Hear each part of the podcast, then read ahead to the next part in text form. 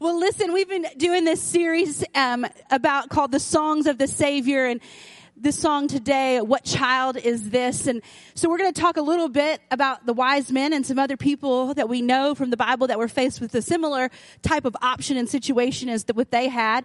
So we want to watch this quick little video today as we dig into the Word. What child is this who lay to rest?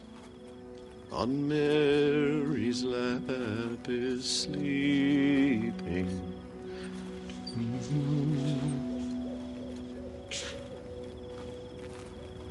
We can't go back. Not this way. But this is the way that we came. I know. And it will take us directly to Herod. Just as he asked us to do. No, won't do it. We've got to protect this child. Protect him? From whom? We all observed Herod's reaction when we told him of our intentions to go visit this newborn Messiah. He told us to return to him to report what we saw. That's what we're doing. It is the way that he wanted information, assuring us that he was going to worship this newborn king. And did you see his eyes? Did you see Herod's eyes? They were dead. He's not known for his warmth. Besides, changing course will add 3 months to the journey. Friends, please, listen to me. Those who came before us were shown the scriptures by Daniel, of course. And then we have studied these scriptures. We've weighed them.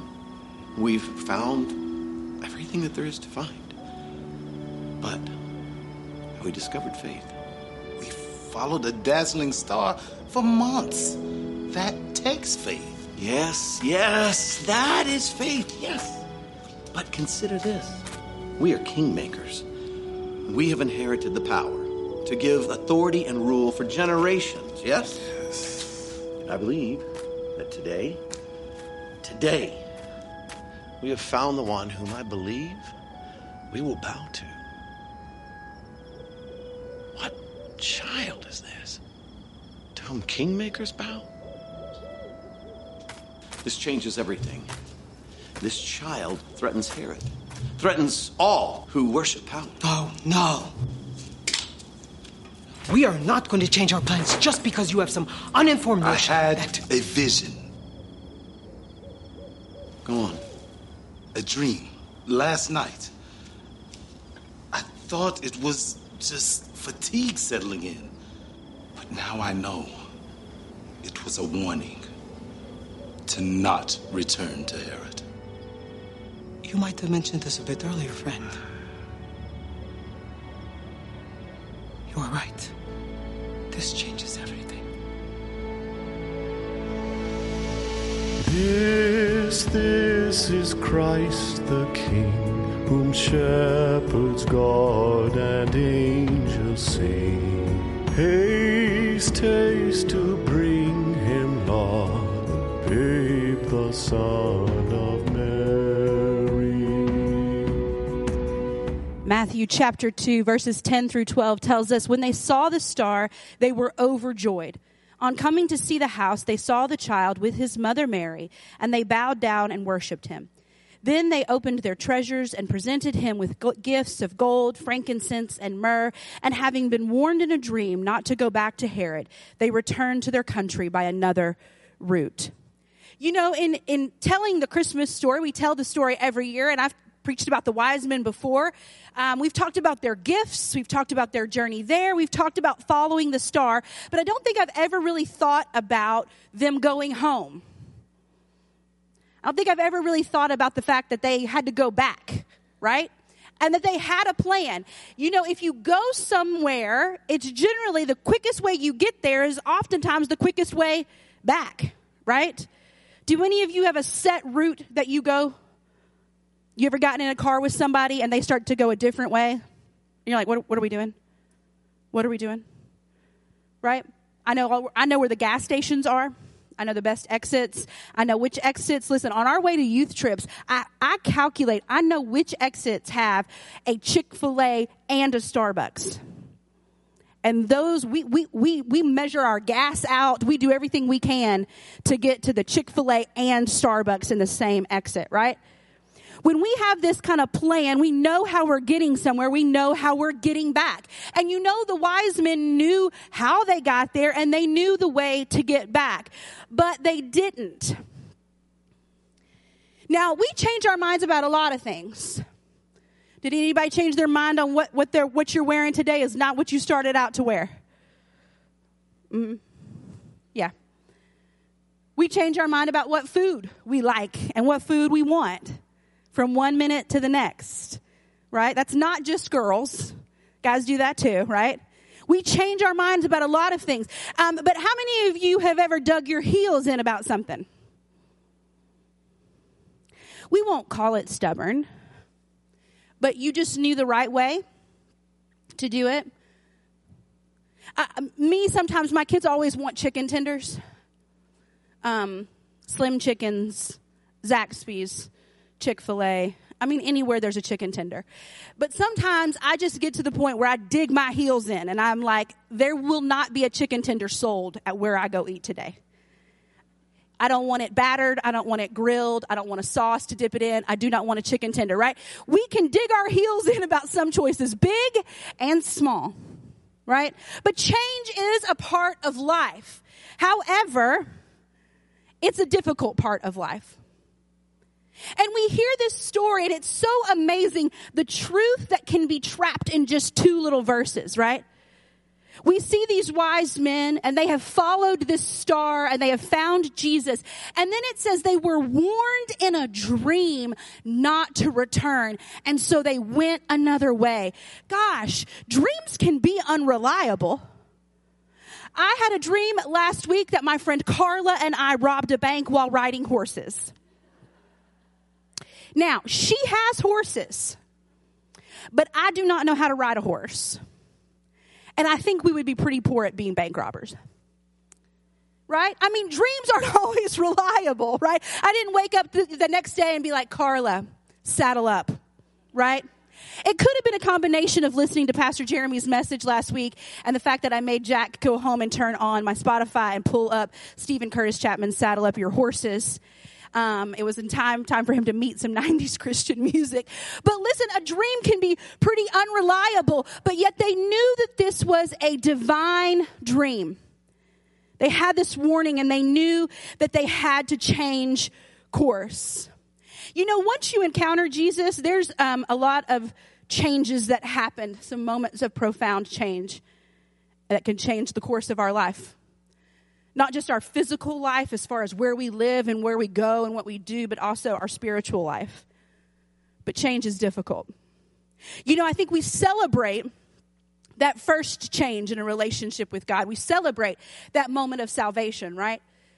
That moment of changing direction and course in your life, going from not walking in God's way to following God's way. But that's not the only change that comes in a life where we follow Jesus. There's a lot of them. We aren't necessarily known as adults, right, at being people who change our minds easily. I'm not. It's hard to change our minds when we make a decision. We can dig in, assume we know the right way. But you know what? A relationship with Jesus, there's going to be moments where we have to change. Moments that we have to embrace the new direction that God has given us. And listen, the wise men were given a divine dream. And was that dream going to provide them with protection? Was it safer for them not to return at that point? Absolutely. It was the best for their physical life, sure. But ultimately, that decision was about God's divine plan. Now, here's the thing that's important to note. God would have protected the Holy Family no matter what. The protection of Mary and Joseph and baby Jesus would have been secured whether the wise men had followed that direction or not. God's plan will not be thwarted. But their place, their act of obedience secured their verses in this story of God. It secured their place in God's plan. their willingness to change direction, physically change direction, to heed this divine dream, this calling, this nudge that they felt to go a different direction. It secured them a place in history of God's plan. I promise you, God will accomplish what he plans to accomplish. The question is whether you will be willing to let your heart be changed and be led by him in a direction which will allow you to be a participator in what his plan is. And that is a challenge. And that takes humility. Now listen, that was a divine dream, right? That's one of the ways that God spoke to people in the Old Testament, was through dreams, through angels, through prophets, right? But where do we see this same type of thing take place in the New Testament? Well, we have two instances right back to back in the book of Luke that take place with one-on-one encounters with Jesus. Let's look at those. The first one is in Luke chapter 18, verses 20 through 23. You know the commandments. This is Jesus talking. You shall not commit adultery. You shall not murder. You shall not steal. You shall not give false testimony. Honor your father and mother. This is the rich young ruler as we know him. All these I have kept since I was a boy, he said. When Jesus heard this, he said to him, you still lack one thing. Sell everything that you have and give it to the poor, and then you will have treasure in heaven. Then come and follow me. When he heard this, he became very sad because he was very wealthy. Then in the next chapter, in Luke chapter 19, verses 5 through 9, when Jesus reached the spot, he looked up and said to him, Zacchaeus, come down immediately. I must stay at your house today. So he came down at once and welcomed him gladly. All the people saw this and began to mutter, he has gone to be the guest of a sinner. But Zacchaeus stood up and said to the Lord, look, Lord, here and now I give half of my possessions to the poor. And if I have cheated anybody out of anything, I will pay back 4 times the amount. Jesus said to him, today salvation has come to this house. Because of this man, too, is the son of Abraham. 2 men called to change their minds, to alter the path of their journey. Listen, consider this. The rich young ruler was wonderfully religious. He followed all the rules. He honored God. He was a guy you would look up to. Listen, I'm telling you, at the church youth group, all the moms were pointing their daughters in his direction. Listen, it just said he honored his parents. I mean, he was nice to his mom and dad. He knew and followed all the rules. And did we miss the rich part? Right? You know, every mom was pushing her daughter towards him and his mama. Hi, how are you? How's your son? Talking to anybody? Right? Come on, we know how this works, right? He had this image together. He was doing what he was supposed to do. You know, the Bible doesn't tell us that he turned from God and ran and never went back to church. Side note, he probably was still looked up to. He still had money. He just couldn't make that change. But then we have Zacchaeus, who was a tax collector and a traitor and a cheater. And he says yes. Just like the wise men, they were both given a divine calling to change their minds about who they were and what they served. The wise men served Herod. They were king makers. They were respected. Their word meant something. But they were confronted with a decision about who they really were and what they really served. The same as the rich young ruler and Zacchaeus. Who am I and what do I really serve? And listen, the rich young ruler, it says that it made him sad. Change is hard. Hear me on this. The rich young ruler was already following God.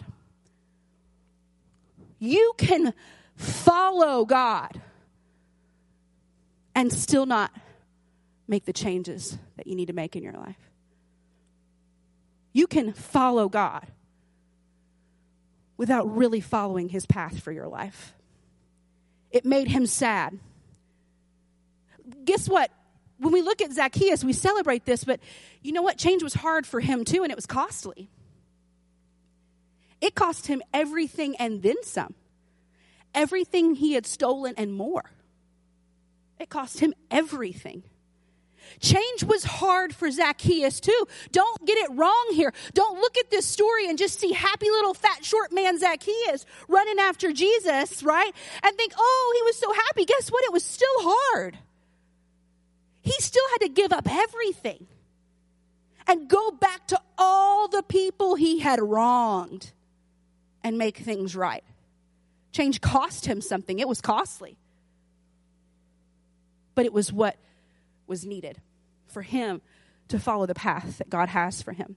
Listen, in John chapter 16, verse 33, there's a verse that so many of us know. It says, I told you these things so that in me you may have peace. In this world you will have trouble, but take heart, I have overcome the world. Listen, a journey with Jesus isn't always easy, and changes can be hard, but the destination is worth it. Now here's a question that we have to ask ourselves. Can we see where we've dug in our heels? Can we look back and see where maybe we regret the moment we had an opportunity to change and we didn't? Where we didn't listen to that divine plan?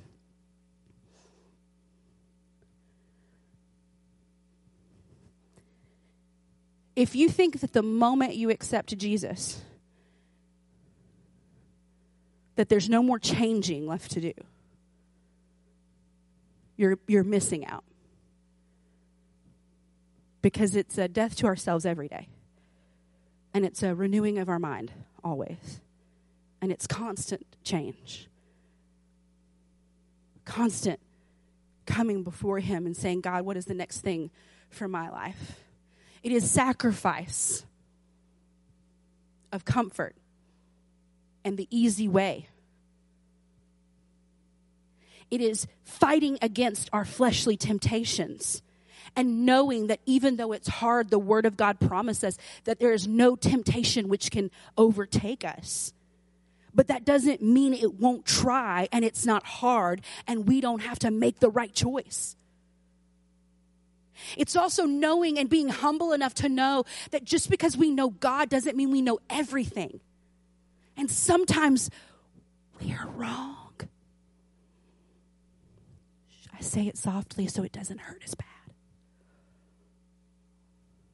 But sometimes we're wrong. Sometimes we don't get it right.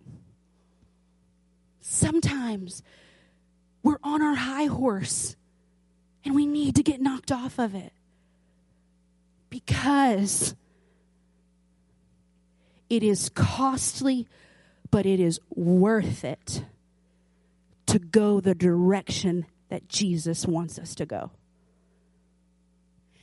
And the real question I have for you is if you haven't had to make some changes in your life of late, are you still on the right path?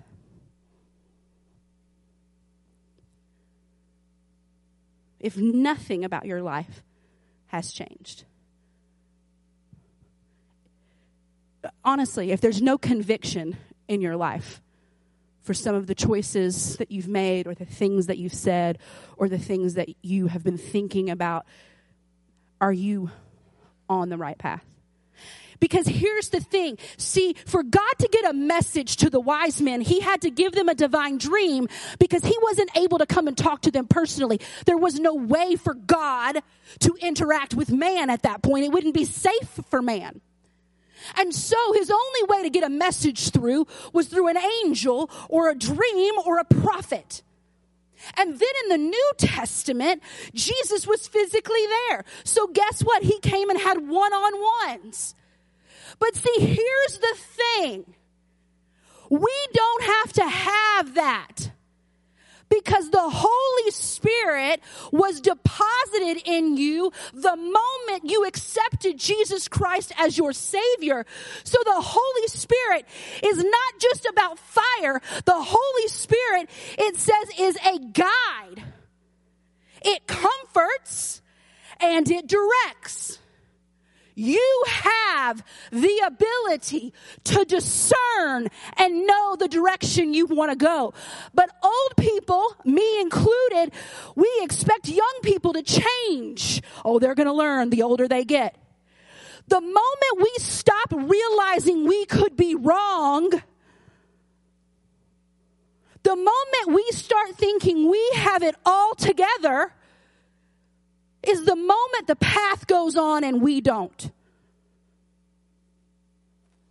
And so, at Christmas, we have these stories that we have read 100 times and we have acted out 100 times. And we've broken down the meaning of gold and frankincense and myrrh. And we've looked at the shepherds. But look for a moment at their lives, their everyday lives, and think about how much the decision to follow Jesus disrupted everything. And think about the stories of the rich young ruler and the like who just decided they couldn't. I don't want to be the one who said, that's not really for me. That's too hard. And sometimes it is about physical choices and decisions that you have to make. But let me tell you something. So many times it has to do with humbling ourselves.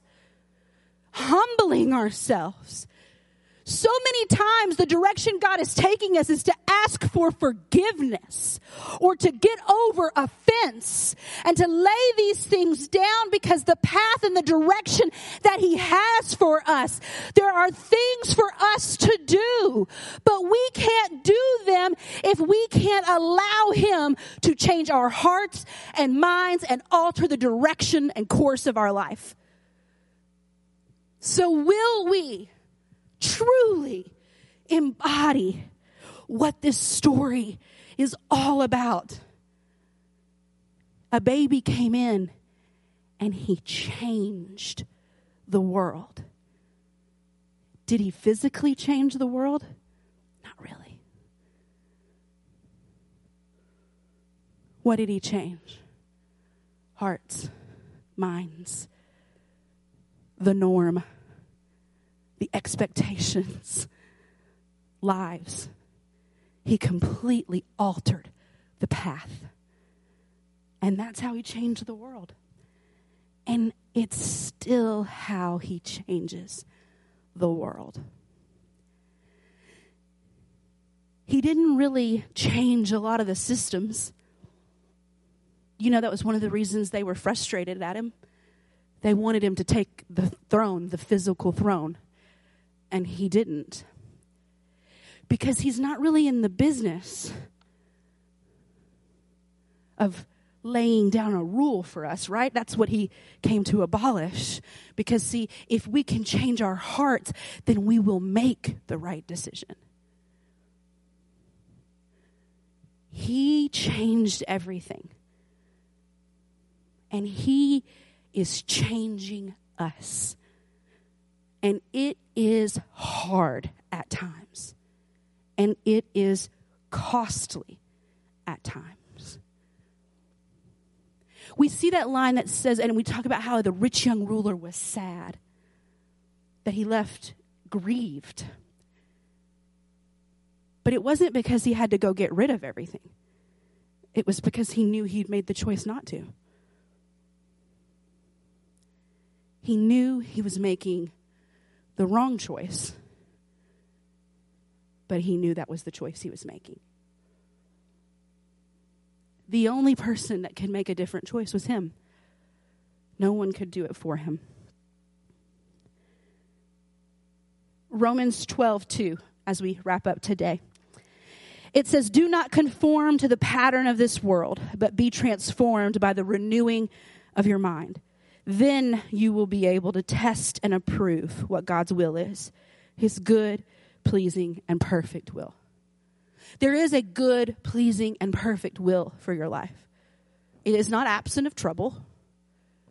It is not a promised blessing all the time.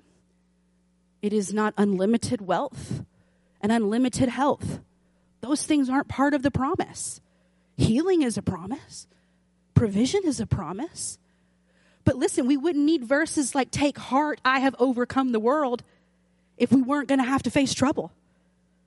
We wouldn't need verses that said, I have learned in all things, whether in want or in plenty, that nothing is impossible with God. We wouldn't need those verses if life was going to be easy the moment we decided to follow Jesus. It's not always going to be easy. But we take heart because we know that we were following him and our destination is worth it. And so if we want to know if the change we are sensing within our spirit is the will of God, we test and approve that will of God, because we know that that phrase renewing literally means a change of heart and life. Things within our hearts and lives will continually change. We will grow. We will learn. We will change. We will be wrong. We will be right. We will be humble. We will follow him. It may not be a dream. Like I said, clearly I'm hesitant to heed my dreams.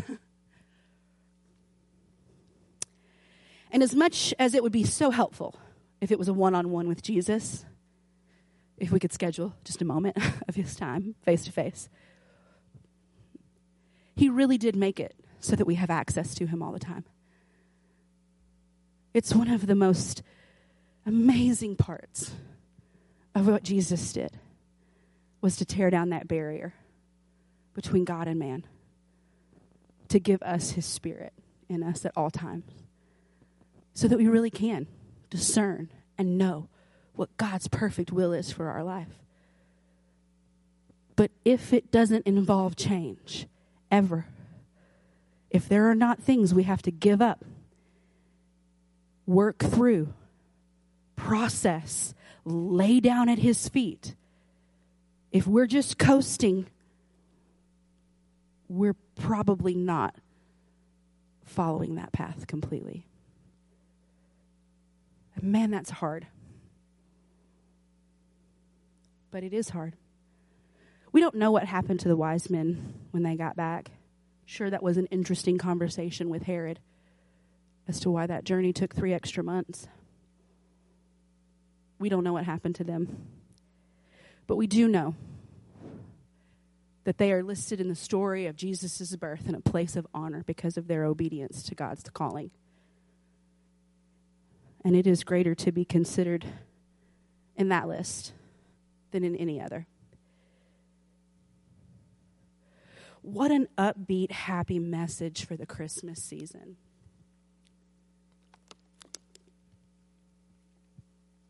I should have brought some little gold coins to pass out or something to make it cheery today. But the truth is, really, the story of Jesus' birth, it's magical and it's wonderful and it's marvelous and it's incredibly special. It's unique and beautifully crafted in only a way that God could write. Just like your life, uniquely crafted in a way that only he could write. And it is only because of that beautiful story that all of the things that you've gone through, the hard things, the wonderful things, the difficult things, the mistakes, the failures, the in-betweens, it is only because of the beautiful story written with a baby in a manger, that story of your life can be written into a beautiful story. Beauty from ashes. All things working together for your good and his glory. And that truly is the miracle of Christmas. Because he said yes, we get the privilege of saying yes to and following him wherever the path may take. Let's pray today. Lord Jesus, I thank you so very much. Thank you for saying yes. Thank you for choosing to come as a baby, to live a perfect life here on earth, to show us the way. Thank you for your spirit that lives inside of us, that guides and directs us. I pray today that you would help us to tune in to your spirit ever closer every day, so that we truly can test and approve what your perfect will is. Give us the courage to change course, the courage to change direction, to say yes, even when it's difficult, even when it's hard. Help us to see your perfect path and plan for our life. In Jesus' name, amen.